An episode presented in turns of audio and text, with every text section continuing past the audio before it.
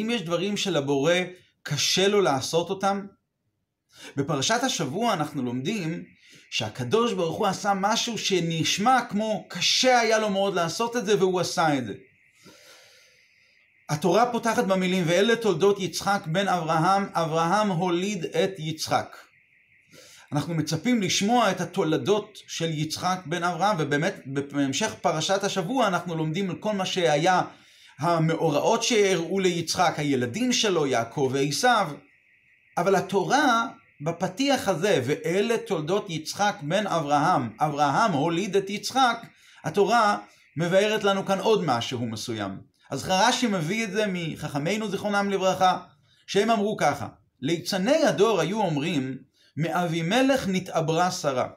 זה ששרה הולידה את יצחק, זה נכון, אבל זה מאבימלך היא התעברה. מה עשה הקדוש ברוך הוא? ככה חז"ל מתנסחים. מה עשה הקדוש ברוך הוא? צר קלסתר פניו של יצחק דומה לשל אברהם, והעידו הכל אברהם הוליד את יצחק. כלומר, הקדוש ברוך הוא עשה משהו מיוחד, לקח את קלסתר פניו של יצחק וצר אותם, יצר אותם בצורה כזו, שהם יהיו ממש דומים לאברהם, וככה כולם באו ואמרו, אברהם הוליד את יצחק. זה הכוונה, אלה תולדות יצחק בן אברהם, אברהם הוא האבא של יצחק, אברהם הוליד את יצחק, תראו את קלסתר פניו, אפילו ליצני הדור כבר היו חייבים להודות שאברהם הוליד את יצחק. אבל השאלה שנשאלת היא על הניסוח כאן של חכמינו, זה כל כך קשה לצור קלסתר פניו של ילד שיהיה דומה לשל אביו? זה הרי דבר טבעי מאוד. מה עשה הקדוש ברוך הוא? צר קלסתר פניו של יצחק דומה לשל אברהם. זה נשמע כאילו יש כאן משהו קשה. טוב, כדי באמת להבין את זה, הבה ונתמקד בעוד אה, נושא אחר קצת לרגע, שגם חכמינו משתמשים, כדי להסביר את הדבר, חכמינו משתמשים בביטוי שזה היה קשה לפני הקדוש ברוך הוא. הרבה פעמים מופיע לגבי אה, שידוך, זיווגן, קשה לזווגן כקריאת ים סוף, או קשין מזונותיו של אדם לפני הקדוש ברוך הוא כקריאת ים סוף. יש דברים שהם קשים לבורא עולם? מה הפירוש שלקדוש ברוך הוא זה קשה? אז ומהו הדימוי? קריאת ים סוף זוהי הדוגמה של, של קושי, שמזה אנחנו מקישים, כמו שהיה קשה לקדוש ברוך הוא את קריאת ים סוף, והוא עשה את זה, ככה גם הוא עושה דברים אחרים. אז באמת, מה היה הקושי בקריאת ים סוף? בקריאת ים סוף, הקושי לא היה בזה שלקחו את הים, בקעו אותו, והציבו אותו כחומה בצורה משני הצדדים. לא זה היה הקושי, בפרט לפי מה שמבואר בספר התניא, שקריאת ים סוף זה פלא, אבל זה פלא קטן יותר מבריאת שמיים וארץ. בריאת שמיים וארץ זה יש מאין. ושינוי הטבע של המים, שבמקום לרדת למטה הם עומדים כחומה, זה שינוי של מיש ליש. אז זה לא כל כך, זה פלא, אבל זה פלא קטן יותר מבריאת שמיים וארץ. אז מה באמת הקושי של קריאת ים סוף? אז מוסבר שבקריאת ים סוף היה חיבור של שני הופכים ביחד. בעת קריאת ים סוף, למעשה המטרה של קריאת ים סוף הייתה להציל את עם ישראל. אבל במקביל המטרה הייתה לנגוף את מצרים, להכות אותם. עכשיו, אמ, מי הוא זה שממונה על אה, לנגוף את מצרים? מידת הדין. מידת הדין באה וטענה לפני הקדוש ברוך הוא, אם אתה מכה את מצרים, מה נשתנו אלו מאלו? הללו עובדי עבודה זרה, והללו, בני ישראל שהיו במצרים ויצאו כרגע, הללו עובדי עבודה זרה. ולכן, יש כאן לכאורה חיבור של שתי דברים שהם הופכיים ביחד, ובמקביל בסופו של דבר מה קרה? המים נבקעו להציל את ישראל ולהכות את מצרים. זאת אומרת שלא התחשבו במידת הדין, ובדרך כלל כן אמורים להתחשב במידת הדין. אז יש כאן למעשה החיבור הזה של שני ההופכים, זה היה הקושי. והקושי הזה כמובן קרה. זה אותו רעיון גם כן לגבי אה, קשה לזווגן כקריאת ים. סוף, חיבור של זכר ונקבה זה דבר שהוא הפוך לכאורה, ולכן החיבור הזה יוצר קושי, או המשכת מזונותיו של אדם, מזונותיו של אדם תלויים במשהו שהוא מעל לרמה הבסיסית של העולם, של סדר ההשתלשלות, משם זה נקרא מבחינת המזל, וזה יורד למטה מדרגה שמעל לכל סדר ההשתלשלות הרגיל לתוך המימדים של האדם, ולשם מגיעים מזונותיו של אדם. חיבור כזה של שני הופכים הוא באמת כביכול קשה, ולכן חכמינו משתמשים בביטוי קשה אה, כקריאת ים סוף. אותו דבר גם לגבי הסיפור שלנו. ההבדל בין אברהם ליצחק הוא לא סתם שזה היה אבא ובן, זה היה הרבה יותר. אברהם היה מידתו מידת החסד. אברהם היה מרכבה למידת החסד, הוא היה בטל לגמרי למידת החסד, עד שמידת החסד באה ואמרה, אברהם עושה את העבודה שלי. העבודה העיקרית של אברהם הייתה גמילות חסדים, הכנסת אורחים. באמת הקדוש ברוך הוא אפילו בעצמו מעיד ואומר, אברהם אוהבי. אברהם זה היה מידתו, מידת החסד. ואילו יצחק היה בדיוק הפוך, היה מידתו פחד יצחק, הוא היה מרכבה למידת הגבורה, ולכן הוא באמת, רואים שבעבודה העיקרית שלו הוא חפר בארות, שהמטרה של חפירת בארות היא למצוא ולגלות מים כאן, פה למטה. יש עפר ואבנים שמכסים על המעיין, והגילוי של המים, למצוא מים חיים שנובעים מלמטה למעלה, זה דבר שהוא מבטא את הגבורה. מידת הגבורה, לעומת, לעומת, לעומת חסד שעניינו הוא להביא מים ממקום אחר לכאן, להמשיך מים, להביא אותם לכאן.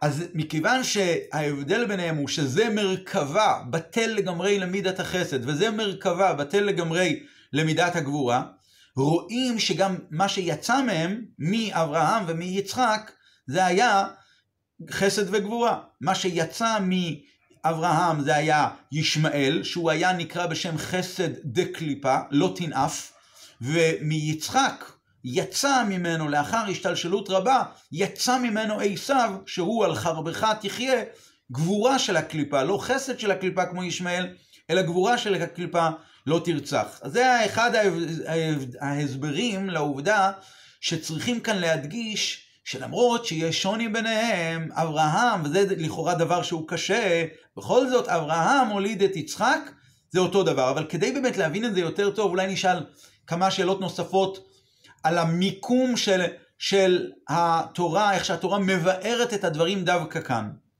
נחזור עוד הפעם. ואלה תולדות יצחק בן אברהם, אברהם הוליד את יצחק. טוב, מה... מאיפה רש"י הביא את כל הביור שלו? מה הסיבה שהוא בכלל התעורר? בגלל שכתוב אלה תולדות יצחק בן אברהם, אז מיד באים ומדגישים, בן אברהם, כן כן, אברהם הוליד את יצחק. רגע, שלא נכתוב ואלה תולדות יצחק בן אברהם, שנכתוב רק ואלה תולדות יצחק, יעקב ועשיו וכל מאורעותיו שכתובים בפרשה, ואז לא נצטרך להדגיש אברהם הוליד את יצחק. בגלל שהתורה כתבה ואלה תולדות יצחק בן אברהם, הוצרכה התורה לכתוב אברהם הוליד את יצחק. אל תכתוב שהתורה לא תכתוב יצחק בן אברהם, אלא רק אלה תולדות יצחק, ולא נצטרך להעביר, הרי אנחנו כולנו יודעים מהפרשיות הקודמות, שאברהם הוא הוליד את יצחק, אפשר מיד לכתוב ואלה תולדות יצחק, ויהי יצחק בן 40 שנה, וקחתו את רבקה, וכל המאורעות שלאחר מכן. זו שאלה אחת. שאלה נוספת, למה התורה רומדת את התשובה המוחצת לליצני הדור, דווקא בפרשה שבה מדובר על תולדותיו של יצחק, על יעקב ועל עשיו ועל המאורעות שהיו איתו. אם התורה רוצה להדגיש את זה, ואולי זה באמת חשוב, התורה הייתה צריכה להדגיש את זה בעת לידת יצחק, בפרשיות הקודמות שבהן מדובר על לידת יצחק. בפועל, מתי היה באמת צר קלסתר פניו של הקדוש, של יצחק בדומה לשל אברהם? מתי זה היה? זה היה בטח בעת היצירה. מקסימום לפי דעה נוספת זה היה בעת היגמל את יצחק, שזה מופיע בפרשת אה, אה, לך לך, בפרשת וירא. אז למה באמת התורה בוחרת להדגיש כזה עניין יסודי בלידתו של יצחק בצורת קלסתר פניו, דווקא כשמדברים על תולדותיו של יצחק ועל יעקב ועל עשיו וכל המאורעות שכתובים בפרשה שלנו.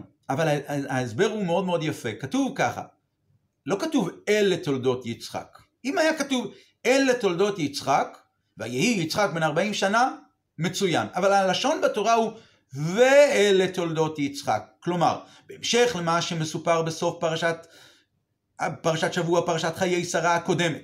שם מדובר על תולדותיו של ישמעאל בן אברהם. ובאה התורה ואומרת, ואלה תולדות יצחק בן אברהם. כלומר, ישמעאל הוא בן אברהם. יתרה מזו, ישמעאל לכאורה הוא בגלוי שייך לאברהם, או אולי אפילו עוד יותר מיצחק. ישמעאל הוא מידת החסד. הוא אולי חסד של קליפה, להשפיע למקומות לא רצויים, לא תנאף, הוא בסגנון לא נכון.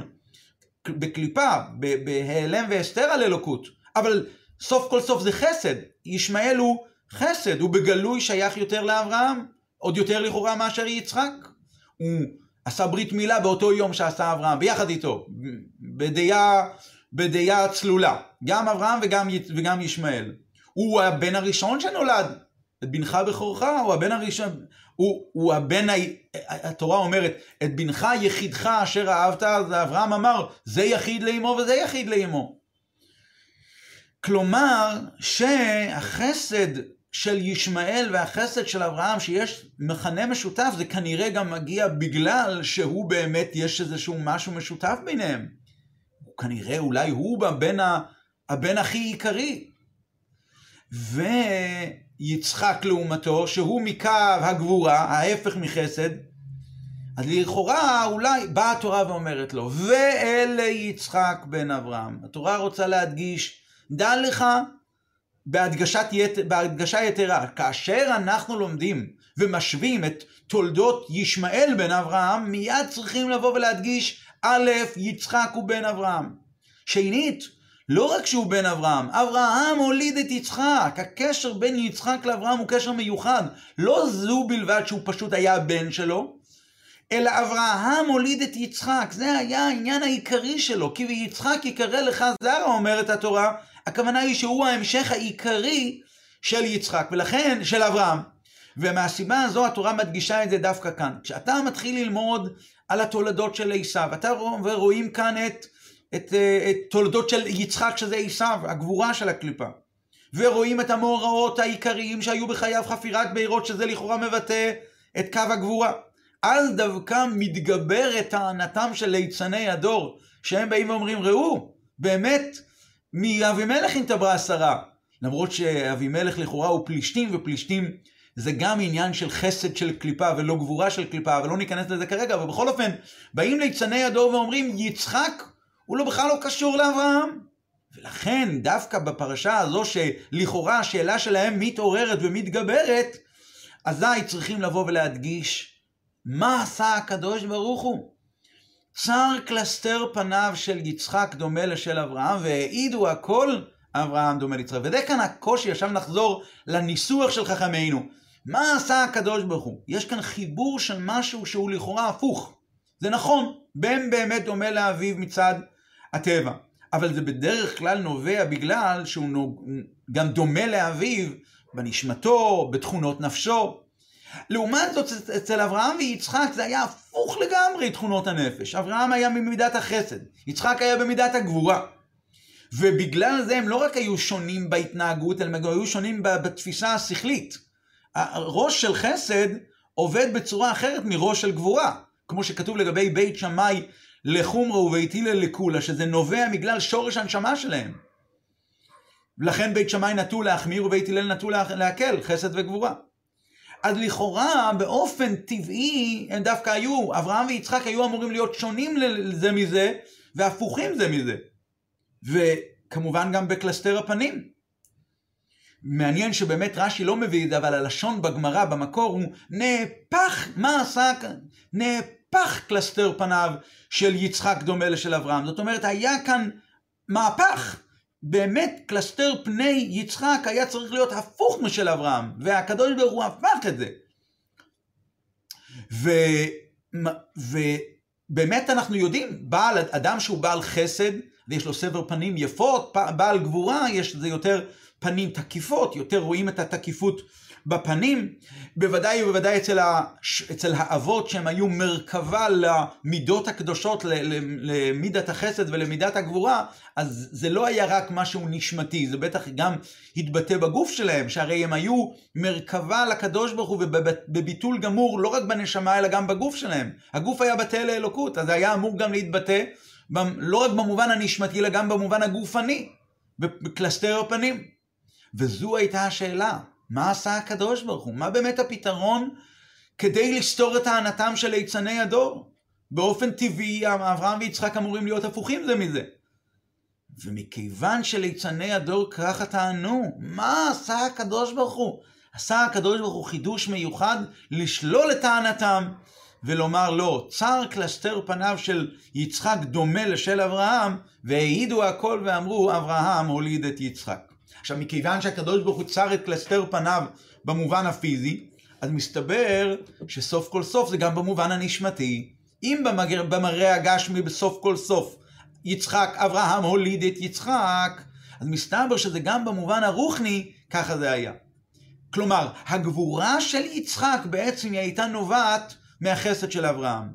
וזה באמת מוסבר במקומות שונים בקבלה ובחסידות, שחסד וגבורה, למרות שהם מנוגדים זה, זה לזה, בכל זאת, הגבורות של יצחק הם המשך ותוצאה מהחסדים של אברהם. אברהם הוליד את יצחק. ולא רק בגלל שמי שגורם לגבורה זה חסד. יכולנו לבוא ולומר, מה גורם לגבורה? חסד. הרי מה זה גבורה? גבורה זה להגביל את השפע. זה לתת את זה בצורה מבוקרת לפי כלי המקבל. לכאורה זה נובע מחסד, מכיוון שהאדם הוא איש חסדן והוא רוצה שזה יגיע ויתקבל היטב בכלי, בכליו של המקבל, ב, לפי החושים ולפי האפשרויות של המקבל, אז צריכים להתאים את זה אליו, אז פה צריכה להופיע מיד אחרי מידת החסד וההשפעה, מידת הגבורה שתתמצם ו, ותמקד את השפע למקום הנכון. ככה באמת יכולנו לומר. אבל זה, יש כאן אפילו רעיון עוד יותר עמוק. אחרי הגבורה של יצחק זה למעשה חסד גלוי, כי דווקא באמצעות הגבורות האלה יש לא רק שהחסד מגיע למקום הנכון, יש ריבוי של ההשפעה. דווקא בזכות זה שזה בגבורה ובצמצום, אז דווקא מגיע בתוספת, כתוב לגבי גבורות גשמים. גשם יורד עם גבורות, ודווקא על ידי שהגשם יורד עם גבורות, אז הוא יורד בשפע ובהשפעה ויותר ויותר מהרגיל. דווקא מעניין שהביטוי על יצחק היה והרבה את זרעו ואתן לו את יצחק. כלומר המושג ריבוי מתבטא דווקא ביצחק. וההתאחדות הזאת, ההתקללות הזאת של חסד של אברהם וגבורה של יצחק, הוא לכאורה נובע ממקור שהוא מעל סדר ההשתלשלות, לא בכלים הצינורות המקובלים של העולם, ולכן היה נדרש כאן התאחדות של עבודה של הקדוש ברוך הוא. מה עשה הקדוש ברוך הוא? כלומר, משהו מדרגה שהיא מעל, מעל לסדר ההשתלשלות. מזכיר קצת את מה שכתוב לגבי מכת בכורות, שהיא הייתה גם סוג של חיבור שני הופכים. נגוף למצרים ורפו לישראל, ובאמת, מי עשה את מכת בכורות? הקדוש ברוך הוא בכבודו ובעצמו, למרות ששם הלשון הוא לא קשה היה לפני הקדוש ברוך הוא, כי שם היה כבר את ההבדלה הברורה של הדם פסח ודם מילה, אז היה כבר את ההבדלה בין ישראל לעמים מצד העבודה הזרה שלהם, אבל בכל זאת זה הגיע מדרגה כזו מאוד מאוד גבוהה, כי צריך להיות כאן חיבור של שני דברים שהם הפוכים לגמרי. אותו דבר גם כאן, מה עשה הקדוש ברוך הוא? צר קלסתר פניו ואיחד את שני הדברים האלה ביחד. ואז מה קרה? העידו הכל ואמרו, אברהם הוליד את יצחק. לא כתוב וידעו הכל אברהם הוליד את יצחק. לא כתוב אה, נודע והעידו. יש כאן ביטוי של עדות. עדות יש שאברהם הוליד את יצחק. מה ההדגשה כאן של העניין של עדות? עדות בדרך כלל זה על דבר נסתר. על דבר גלוי או על דבר שעתיד להתגלות, לא צריך עדות. זה יבוא ויתגלה מאליו. כלומר, באמצעות עדות מתגלה משהו כזה שהוא לכשעצמו הוא מעל לדרגת ההתגלות, הוא לא אמור להתגלות, והעדות מגלה אותו. במובן הרוחני הכוונה היא זוהי דרגה שהיא מעל לצינורות המקובלים של הבריאה והטבע, בשפת החסידות, מעל ולמעלה מסדר ההשתלשלות הרגיל. אז עדות היא, או העידו הכל, כלומר, מהדרגה הזאת של העדות, מהדרגה הזאת של הגבוהה, שלמעלה מסדר ההשתלשלות, משם כולם באו ואמרו, אברהם הוליד את יצחק, יש כאן חיבור של חסד וגבורה שנובע מדרגה, מדרגה שהיא למעלה מהחסד והגבורה ביחד, כי באמת לפי הטבע והצינורות המקובלים של, ה, של, ה, של השתלשלות ושל ההיגיון, באמת זה לא ייתכן.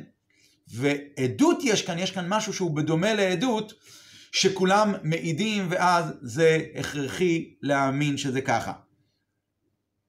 יש כאן מסר והוראה, כמה מסרים. מסר ראשון, שבעצם הסיבה לחיבור הזה של אברהם ויצחק זה גם עבורנו, הרי האבות נקראים אבות בגלל שהם הורישו את זה לבנינו עד עולם, לבניהם אחריהם עד עולם. הדרגה של השבטים היא לא שייכת אצל כל יהודי ויהודי. כמובן, ראובן, שמעון, לוי, יהודה זה דרגות רוחניות גם כן. הם לא שייכים, יש כאלה שהם בדרגת ראובן, לא בדרגת שמעון. אבל האבות, בחינת האבות, חסד, גבורה, אהבה, יראה, רחמים, כל הדברים האלה כן שייכים לכל יהודי ויהודי. כלומר, גם אצל יהודי רגיל אמור להיות לו משהו מעין עבודת אברהם, מעין עבודת יצחק, מעין עבודת יעקב. עכשיו, כאשר אנחנו יודעים שהקדוש ברוך הוא צר את קלסתר פניו של יצחק דומה לשל אברהם, מה זה אומר? שבעבודתו של היהודי יכולה להיות חיבור וצריכה להיות חיבור, יש את היכולת ואת הכוח לעשות חיבור של שני דברים הפוכים של חסד וגבורה.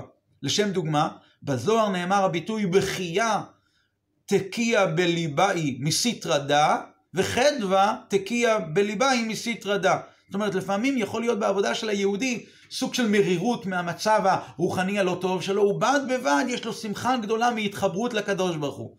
זה דבר שהוא מעל המגבלות של הטבע, מעל סדר ההשתלשלות. כי לפי סדר ההשתלשלות הרגיל, חסד וגבורה זה קווים מנוגדים. אהבה ויראה לא שוכנים ביחד, זה לא עובד ביחד. אבל בעבודת השם זה יכול להיות באותו, באותו זמן. מצד אחד צריכה להיות בכייה והתמרמרות על המצב הרוחני שלו, בן, בן אדם צריך להתבונן במצבו ולהגיד אני לא בסדר, מצד שני באותה רמה הוא בכלל לא מתייחס לזה והוא מרגיש וחש בקיר עצום ובשמחה גדולה מההתקרבות לקדוש ברוך הוא. אז היו, יש כזה, יש אופן שאפשר להסביר את זה, שזה נעשה על ידי אה, חילוקי זמנים, נגיד ביום חמישי בלילה בן אדם מתבונן במצב שלו ואומר איך היה השבוע והוא מגיע לאיזשהו סוג של בכייה, של התמרמרות. שבת אז הוא בשמחה. אבל הלשון, הלשון שמופיע בזוהר, שמגיע מתניא, בתניא, בחייא, תניא לקח מהספר הזוהר, בחייא תקיע בליבאי מסיתרא דא, וחדווה בליבאי תקיע מסיתרא דא, העניין הזה הוא יכול להיות גם באותו זמן, בבית אחת. כי ליהודי, מכיוון שהוא ירש מהאבות הקדושים את כל הכוחות, אז הוא גם ירש את היכולת לעבוד בשתי הצורות במקביל. מדי פעם להגיע לעבודה באופן הזה. זה מסר אחד. מסר נוסף, יותר, יותר חד, אמ, הקדוש ברוך הוא עשה, צר את קלסתר פניו של יצחק דומה לשל אברהם. יכל, יכל לעשות הפוך. יכל לצור מלכתחילה את קלסתר פניו של אברהם דומה ליצחק. לא. צר את קלסתר פניו של יצחק דומה לשל אברהם. מה המסר? מה המסר שיש כאן? כשיש דילמה על עבודה כלשהי, האם לעבוד בצד החסד או בצד הגבורה, ויש ספק איזה משני הצדדים צריך לבחור, מה צריך, מה צריך להיות הקו הדומיננטי, כמובן צריך לבחור בקו החסד. צר קלסתר פניו של יצחק דומה לשל אברהם, ולא צר קלסתר פניו של אברהם דומה לשל יצחק. בדומה למה שכתוב בספר התניא, שכאשר מקרבים יהודי ולא מצליחים לקרב אותו אולי בצורה מלאה, אז הן והן לא, לא, לא יפסיד שכר אהבת רעים וכולי היי ואולי, אז הוא יוכל גם לקרב אותו לתורה ולעבודת השם. כלומר, העניין של אהבת ישראל הוא דבר שהוא לפני התוכחה ולפני כל השאר הדברים האחרים. דבר ראשון, קו האהבה, קו החסד. עוד נקודה, העניין הזה של ליצני הדור, שבגלל הטענה שלהם הקדוש ברוך הוא ביטל לכאורה את סדר ההשתלשלות ודילג על צינורות הטבע המקובלים וצר את קלסתר פניו של יצחק דומה לשל אברהם, זה קשור גם כן עם הזמן שאליו אנחנו נכנסים, חודש כסלו, חודש כסלו זה חודש שבו מציינים את uh, הופעת החסידות, את היום, את ראש השנה לחסידות, את ה, בחודש הזה קרה היפוצו מעיינותיך חוצה, אחרי שחרורו של בעל התניא מהמאסר, הגאולה, חג הגאולה של בעל התניא. באמת בזוהר כתוב שבתורה יש גופה דאורייתא ויש נשמתא דאורייתא. גופה דאורייתא זה הגליה, זה הגלוי, ונשמתא דאורייתא זה הרזין דאורייתא, זה הסוד. ולפי שני, לפי סדר ההשתלשלות הרגיל, שני החלקים האלה הם שונים. לכל אחד יש דרך משלו. ניגלה דתורה זה בגלוי, נשמתא דתורה זה תורת הנסתר. רזין דאורייתא. בא, יום, בא י"ט כסלו ואומר, יפוצו מעיינותיך החוצה, שמעיינות פנימיות התורה יתגלו, והם יבואו לאיזה רמה? החוצה. זאת אומרת, בנוסף למה שתורת החסידות באה, תורת חסידות חב"ד באה ולקחה את הרעיונות של החסידות ופנימיות התורה והורידו אותם לשכל, זה גם, זה לא רק שהורידה אותם לשכל, אלא זה גם פשוט לגלות את זה ולהוריד את זה וללמוד את זה, ממש כמו שלומדים סוגיות בניגלה שבתורה. ומופיצים את זה החוצה, והחוצה הכוונה היא גם לאנשים שנמצאים ברמת חוצה, וברמת חוצה יש גם כן המון המון דרגות, ופה לא נאמר שום הגבלה. חוצה, יפוצה מעיינותיך החוצה, לחוצה הנחות ביותר. אז זה מסתבר שזה החיבור שיש כאן בין שני הדברים האלה ביחד, שלמרות שזה שני הופכים, זה לחבר את זה ביחד, חסד וגבורה ביחד. אפילו, זה דבר שהוא לכאורה מעלה שאלה, הרי, הרי אפילו בניגלה שבתורה נאמר, ולרשע, מה לך, אמר אלוקים, מה לך לספר חוקיי? כלומר, זה פסוק בתהילים שאומר שלכאורה גם בנגלה שבתורה אנחנו לא יכולים ללמוד, ללמד כל בן אדם, אם יש בן אדם שהוא ממש אדם רשע, האם מותר ללמד אותו? איך באים ואומרים ככה בצורה מאוד מאוד כוללנית ולא מחייבת, יפוצה מעיינותיך החוצה לכל אחד. כי כאשר הדבר נוגע באמת לעצם של היהודי, שהמקור של הנשמה של היהודי הוא מהקדוש ברוך הוא, חלק אלוקם ממעל ממש, אז פה לא מתחשבים במה שאומר סדר ההשתלשלות. הקדוש ברוך הוא צר את קלסתר פניו של יצחק, שיהיה דומה לשל אברהם. זאת אומרת, גם פנימיות התורה, שהיא מצד עצמה היא בהיעלם, היא בגבורה, היא ביצחק, היא בגבורה בהיעלם, גם היא הופכת להיות בגלוי בעניין של חסד. וזה בעצם הכוונה של המשל המפורסם שאמר אדמו"ר הזקן על בן מלך. הוא הסביר פעם על, למה הרעיון, על הרעיון הזה של יפוץ אמנותיך החוצה, היה הרי קטרוג גדול. איך זה שבאים ומסבירים את הרעיונות הכי עמוקים ומורידים אותם, ואפילו הדפים של החסידות מתגלגלים ברחובות. אז הוא אמר, שאדמו"ר הזקן אמר, משל מבן מלך שהיה חולה ולא היה שום תרופה לרפותו, עד שמישהו גילה שהתרופה לרפות את בן המלך זה לקחת את האבן, שמש... האבן היקרה שמשובצת בכתר של המלך, להוריד אותה, לשחוק אותה, לטחון אותה, ולטפטף קצת, למהול אותה במים ולשים קצת בפה של בן המלך, ואולי ככה בן המלך יתרפא. אז המלך אמר שכמה שיקר בעיניו כתר המלכות והאבן שבתוך הכתר, זה כאין וכאפס לגבי החיים של הבן שלו, ושיעשו את זה. עכשיו, על פי הלכתית, כתר המלך אסור לגעת בו. זה דבר שאסור להשתמש איתו. וכאן אנחנו לוקחים, ו... ולוקחים את זה ושוחקים את זה. למה? למען חיי בנו. אז האדמו"ר הזקן אמר, שבנמשל, שגם אם זה במצב כזה, גם אם מצבו, שהוא הוסיף במשל, שגם אם מצבו של בן המלך הוא כל כך החמיר, עד כדי כך שבכלל ספק אם הוא יוכל לקלוט את הטיפות בשפתיים שלו של אותה תרופה של, שבאה מכתר המלך, למרות כל זאת זה כדאי, ולוקחים את האבן, מרסקים אותה, רובה ילך לאיבוד, אולי אולי תיכנס טיפה אחת לתוך הפה של המלך, וזה בעצם לקחת את ההיעלם וההסתר של התורה, הנסתר, הסודות הכי הכי גדולים של התורה, גבורה די יצחק, ולקחת את זה ולעשות את זה בצורה גלויה, והעידו הכל, אברהם הוליד את יצחק. זה היפוץ ומעיינותיך החוצה, ועל ידי זה בעזרת השם נזכה, שכמו שאמר, כתב הבעל שם טוב, אמר הבעל שם טוב, שעל ידי שיפוצו מעיינותיך החוצה, הוא סיפר מה שנאמר לו בהיכל המשיח, אזי יבוא משיח צדקנו במהרה בימינו, אמן ואמן.